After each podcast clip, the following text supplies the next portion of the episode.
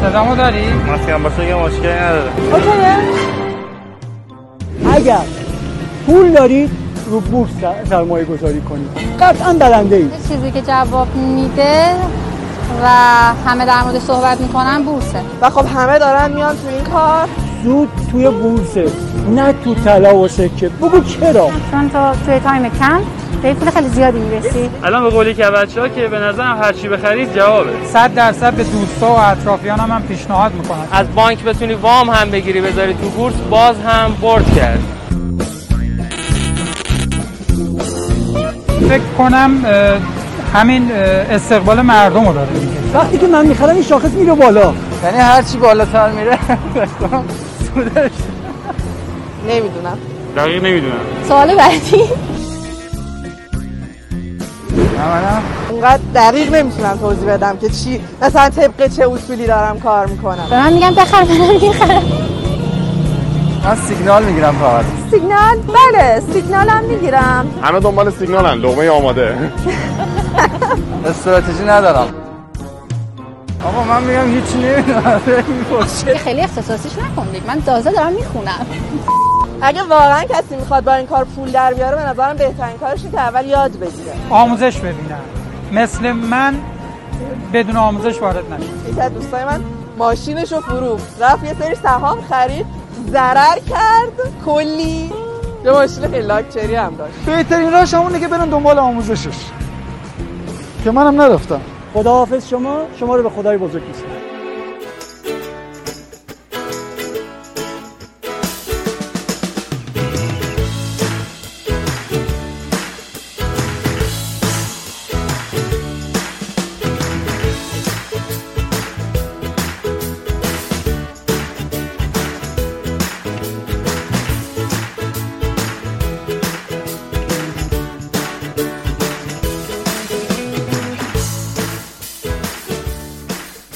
چطور به وجود اومده و چطور کار می‌کنه. سلام من مهران ممقانی هستم و این سومین اپیزود از پادکست چورتکست که در آهن آنلاین تولید میشه. توی پادکست چورت که ما در مورد مسائل اقتصادی چگونگی پیدایششون و همینطور راهکارهایی برای عبور از این بحرانها و مشکلات صحبت می‌کنیم.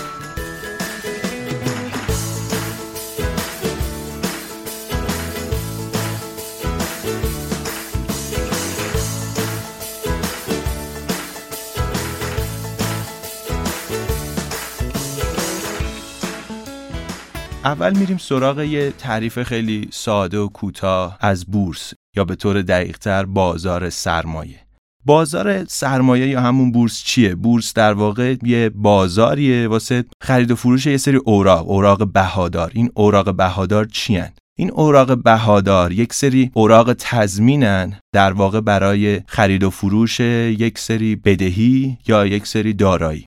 حالا این بدهی ها چی هن؟ فرض کنید یه دولتی مشکل کسری بودجه داره می‌خواد برای کسری بودجه از مردم قرض بکنه. یک سری اوراق منتشر می‌کنه و روی این اوراق هم یه سری بهره تعیین می‌کنه. اینا رو میاره توی بورس میفروشه. مردم می‌دونن که اگر این اوراق رو بخرن آخر اون سررسیدش اون مبلغ تضمین شده رو دریافت می‌کنن. همینطور یه سری اوراق بهادار که در واقع بخشی از سهمی شرکتن. یعنی یک سری شرکت تو هر کشوری هست و میان اینو تقسیم می‌کنن به چند میلیون یا چند میلیارد سهم. هر کسی می‌تونه بره بخشی از این سهم رو بخره توی این بازار. یعنی میاد تا عرضه اولیه میشه به اصطلاح ساده. بعد بین مردم مبادله میشه. بر اساس انتظارات آدما یه سری فکر می‌کنن سهم ارزنده نیست سهمو میفروشن. یه سری تحلیل دیگه ای دارن انتظارات دیگه ای دارن سهم رو می‌خرن. اینه که توی بازارهای مالی ما همیشه خرید و فروشی داریم. یک لیکویدیتی یا نقد شوندگی داریم. همیشه یک خریداری هست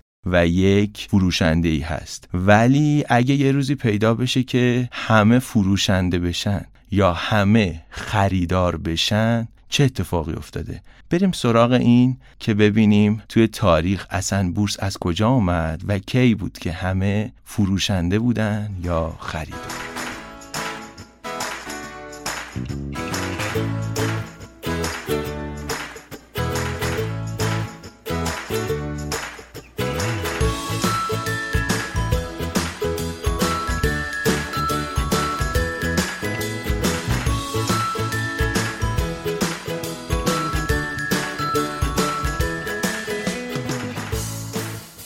طول تاریخ همواره بازرگانا یا اهالی کسب و کارهای مختلف می‌خواستن که ریسک خودشون رو کم بکنن. فرض کنید که یه تاجری میخواستش از هلند کشتی راهی کنه بره از هند ادویه بیاره بره از چین پارچه ابریشم بیاره. اگر پولش کم بود و تمام داراییش رو مجبور بود روی یک کشتی بذاره در صورتی که اون کشتی دوچار هر اتفاقی می‌شد. یعنی یا غرق می‌شد یا که دزدای دریایی بهش حمله می‌کردن. همه دارایی این آدم از بین می‌رفت. این بود که یه روزی هلندیا اومدن نشستن فکر کردن که آقا ما چه کنیم که این ریسک خودمون رو کم بکنیم؟ اینجا در واقع نقطه ای بود که آدما رسیدن به همین مسئله ای که اصلا شرکتی تأسیس کنن شرکت سهامی عام تأسیس کنن و اینو بفروشن به مردم و به نوعی تامین سرمایه بکنن. تامین سرمایه یعنی چی؟ یعنی میان میگن آقا ما یه شرکتی می‌خوایم که این شرکت ده هزار تومن به طور ساده بیارزه. این ده هزار تومن رو می‌کنیم ده هزار تا سهم یه تومنی. مردم میان این یه تومنا رو پول میدن اون اوراق بهاداری که صحبت کردیم دریافت می‌کنن. به قصد چی؟ به قصد اینکه این شرکت کار بکنه سود بکنه و در نهایت این شرکتی که ده هزار تومن میارزیده پنج هزار تومن سود بکنه و خب پنج ریال به ازای هر سم به سهامداراش سود بده. یعنی انتظار آدم از این سرمایه گذاری همین سوده بوده. هر یه اتفاق قشنگی که اینجا میافتاد آدمایی که سرمایهشون کم بود نمی‌تونستن برن هند جنس بیارن. ولی می‌تونستن تو این کسب و کار مشارکت کنن همون سودی که اگه خودشون تا هند برن برگردن می‌تونن داشته باشن و خیلی راحت بدون اینکه هند برن داشته باشن. یه اتفاق دیگه هم میافتاد. وقتی این همه پول جمع می‌شد یه جا اون تاجر ریسک خودشو کم می‌کرد. چطور کم می‌کرد؟ می‌تونست کالاهای مختلفی تجارت کنه وارد کنه یا صادر کنه. چون پول بیشتری داشت می‌تونه سبد کالایی متنوع تری داشته باشه. در واقع تخم مرغاش توی سبد نچینه. یا چیکار کنه؟ کشتی های بیشتری داشته باشه. یعنی ما وقتی به همین تاریخچه پیدایش بورس نگاه می‌کنیم می‌بینیم که اینا با همین پولی که داشتن تونسته بودن ده ها کشتی داشته باشن و حتی یک سری کشتی تجهیز کنن مثل نیروی نظامی که از این کشتی ها مواظبت کنه. کاری که اینا وقتی تنهایی می‌رفتن تجارت می‌کردن پولشون نداشتن. ولی حالا که مردم مشارکت کرده بودن ریسک فوق العاده کم شده بود. از طرف دیگه ممکن بود اصلا اینا اون جنسی که وارد می‌کنن توی راه خراب بشه ادویه. یا بعضی وقتا اتفاقی که مرسوم بود این بود که همزمان چند تا کمپانی می‌رفتن از هند فلفل می آوردن قیمت فلفل افت می‌کرد و اینا در واقع اون آیدی که برای این تجارت متصور بودن از دست می‌دادن. اینا فکر می‌کردن فلفل ده هزار تومنه. چون همه رفته بودن فلفل آورده بودن فلفل می‌شد پنج هزار تومن. هیچ سودی که نمیموند بعد این سفر طولانی و طاقت فرسا بلکه فقط ضرر میموند. ولی وقتی جنسای متنوع می آوردن زیاد براشون مسئله نگران کننده نبود. چون هرچند که شاید سر یک سری از اجناس وارداتی ضرر می‌کردن سر مابقی اجناس سود می‌کردن. اینجا جاییه که در واقع ما میگیم خب این مسئله چقدر چیز جدیدی بوده چقدر کمک کرده به آدما. ولی این می‌تونه تیغ دولبه باشه. چطوری تیغ دولبه باشه؟ اول بریم حالا ببینیم مثلا این بورس کلمه بورس از کجا اومده؟ خیلی خلاصه ازش رد بشیم. روایت های مختلف است ولی مرسوم ترین روایتی که من دیدم داستانی که دیدم در مورد این کلمه بورس اینه که توی بلژیک در یک شهری یک میدانی بوده به اسم میدان تربورس. این میدان تربورس روبروی خانه یک اشرافزاده ای بوده به اسم وندربورس. این آقای وندربورس خیلی آدم شناخته شده ای بوده. آدما می اومدن روبروی خونه این تو همون میدان تربورس که به اسم این آقا بوده شروع می‌کردن یه سری چیزا رو با هم مبادله می‌کردن. فکر کنید ارزای کشورهای مختلف رو با هم مبادله یه جورایی مثل چهار استانبول خودمون بوده. یعنی به طور ساده. اگه بخوایم. هنوزم اون چهار استانبول یه شکل ساده از بورسه خیلی جالبه که ما همچنان همچین بازارهایی توی کشورمون داریم. بازارهایی که برمیگرده به 500 الی 600 سال پیش.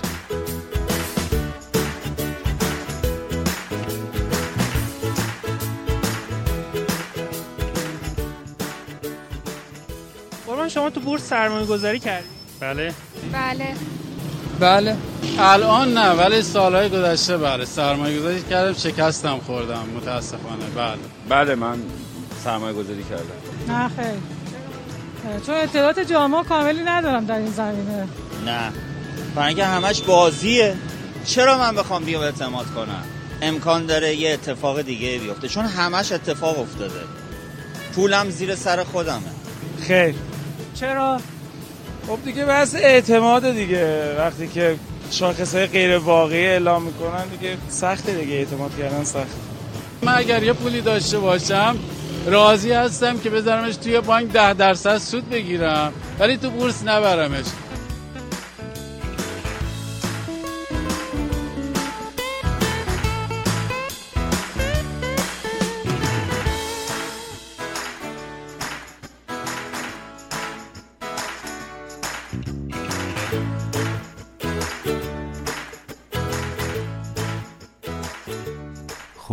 برمیگردیم سراغ همون هلند. اولین شرکت سهامی عامی که تأسیس شد توی دنیا و توی بورس عرضه شد توی بورس آمستردام که تقریبا قدیمی ترین بورس رسمی دنیاست. و خب الان مثل موزه هم شده میرن آدمایی که علاقمند همه بازار سرمایه ظاهرا میرن اونجا تماشا می‌کنن. بقایا و ساختمونی از این بورس آمستردام مونده. این شرکتی که تأسیس شد کمپانی هند شرقی هلند بود. یعنی شرکتی بود این به اصطلاح کمپانی که همین کاری که توضیح دادیم انجام می‌دادن. تجارت می‌کردن می‌رفتن از هند اجناس مختلفی می آوردن یا به آسیای شرقی یا همون هند اجناسی صادر می‌کردن. تازه هم تونسته بودن به جای مختلف دنیا سفر کنن. خب هند چون محصولات مختلفی داشت واسه اکثر کشورهای اروپایی خیلی جذاب از اون گذشته هلند بعد از یه سری جنگای طولانی از سیطره اسپانیا رها شده بود. یعنی تونسته بود که استقلال خودشو ایجاد بکنه و به نسبت کشور اسپانیا خیلی کشور آزادتری بود. یعنی آزادی اقتصادی خیلی مهیا بود و همچنین اون مالکیت شخصی به رسمیت شناخته می‌شد. یعنی شما مهم نبود که چه جایگاهی دارید. شاه نمی‌تونست بیاد از شما به زور پول بگیره. وزیر نمی‌تونست به زور پول ازتون بگیره. این مسئله باعث شد که آمستردام خیلی مورد توجه باشه. تو همین دوره تاریخی وقتی بررسی می‌کنیم می‌بینیم که تو اسپانیا شاه وقتی پول لازم داشت واسه جنگی میومد به زور از مردم پول می‌گرفت. ولی توی هلند اینا بورس داشتن اینا میومدن شرکت تأسیس می‌کردن. می‌گفتن اگر آقا ما بریم توی جنگ پیروز بشیم یه سری قنیمت میاریم به یک سری معادن و منابع دسترسی پیدا می‌کنیم. شما بیاید پول بذارید. ما این پولا رو جمع می‌کنیم انگار یه پروژه اقتصادیه. حمله می‌کنیم به فلان کشور می‌گیریم آیدیش تقسیم میشه. خیلی شاید خوشایند نباشه که واسه جنگم بیایم توی بورس یه سهمی داشته باشیم. ولی خب مسئله بود که توی اون دوره لازم بود و خیلی تونست کمک بکنه. یعنی تونست هلند و بین کشورهای اروپایی خیلی جلو بندازه. مخصوصا از اسپانیایی که یه زمانی تقریبا خودش مستمرش بود تونست جلوتر بزنه. اکثر تجار اسپانیایی یا از خیلی از کشورهای نسبتا غیر آزادتر یا غیر دموکراتیکتر اروپا مهاجرت می‌کردن تجار می‌رفتن هلند. چون راحت بود چون کسی نمیاد پولشون رو به زور بگیره. هر جایی دوست داشتن سرمایه گذاری می‌کردن. بر اساس اون شناخت خودشون از بازار سود می‌کردن یا ضرر می‌کردن. لازم نبود دولتی دخالت بکنه. ولی خب این آزادی و خوشبینی خیلی زیاد به بازار سرمایه یا همون بورس یه سری تبعاتی داشت. میریم بیایم ببینیم که حالا این تبعات چی بود.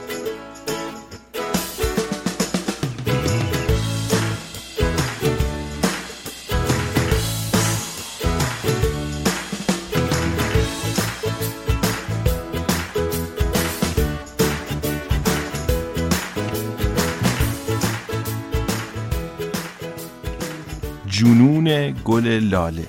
این گل لاله یا این اتفاقی که به اصطلاح معروف به جنون گل لاله بین خیلی از اقتصاددانا یا کارشناسای بازار مالی یک نقطه عطفیه.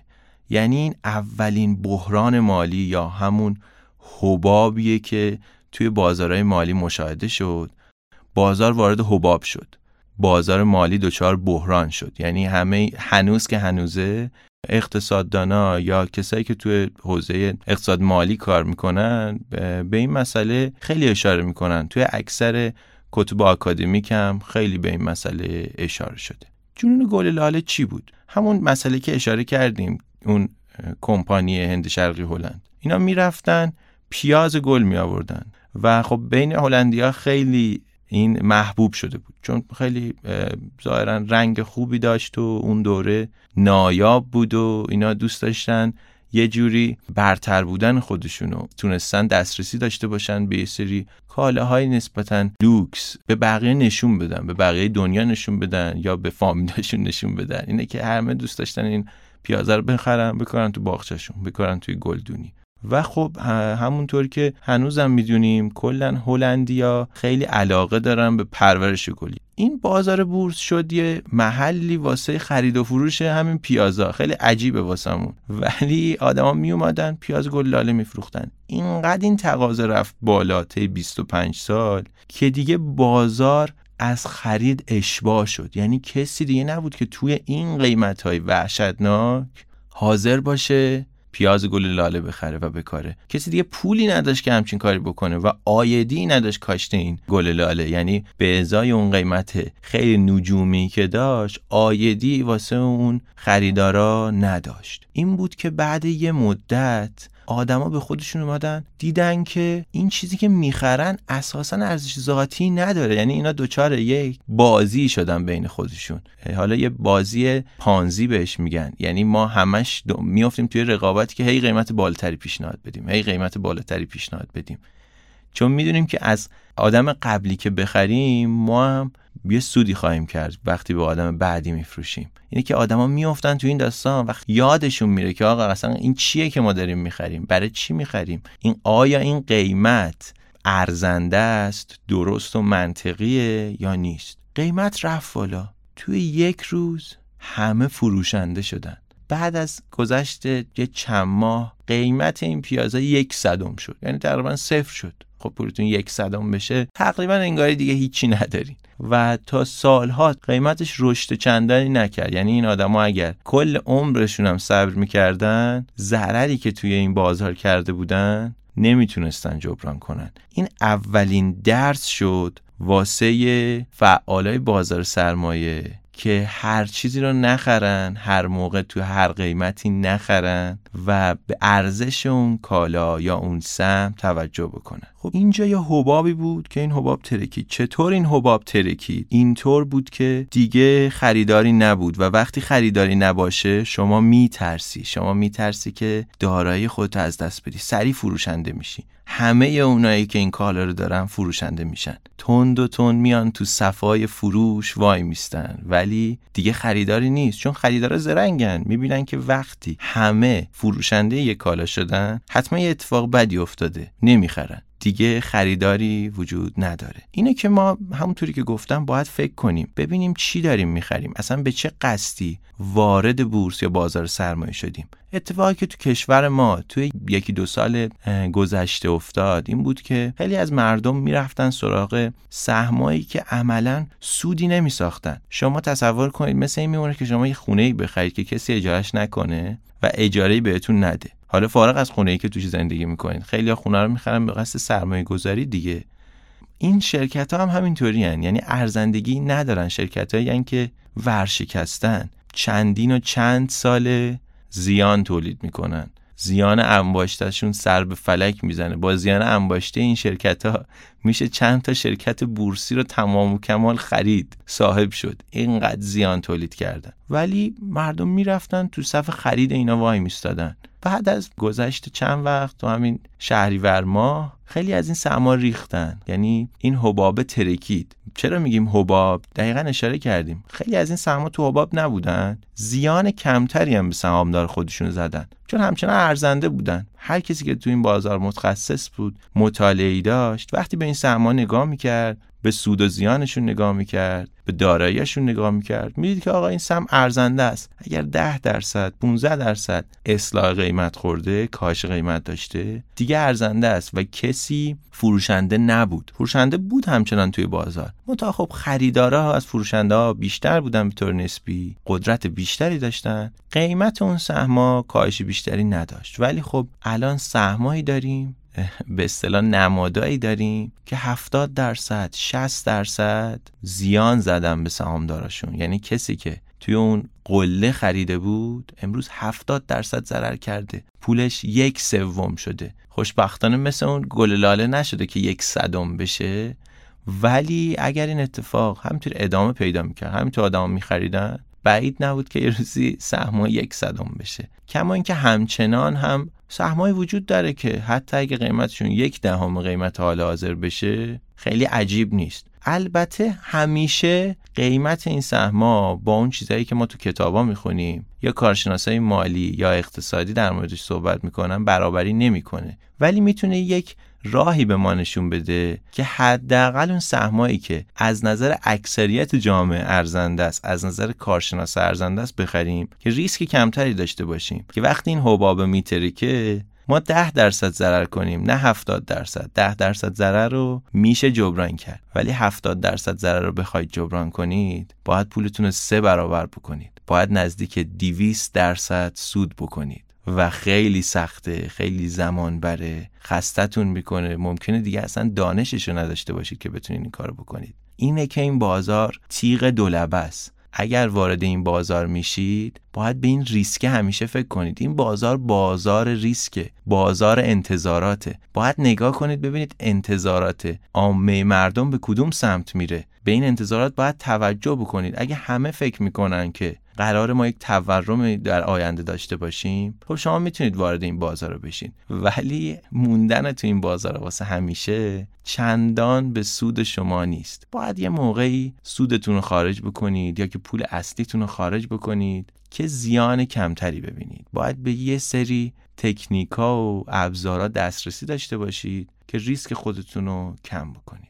توی اپیزودهای بعدی خیلی بیشتر در مورد اتفاقاتی که توی بازارهای سرمایه دنیا افتاد و همینطور درسایی که اقتصاددانا و کارشناسای مالی گرفتن صحبت می‌کنیم. خیلی متشکرم از توجهتون. خدا نگهدار.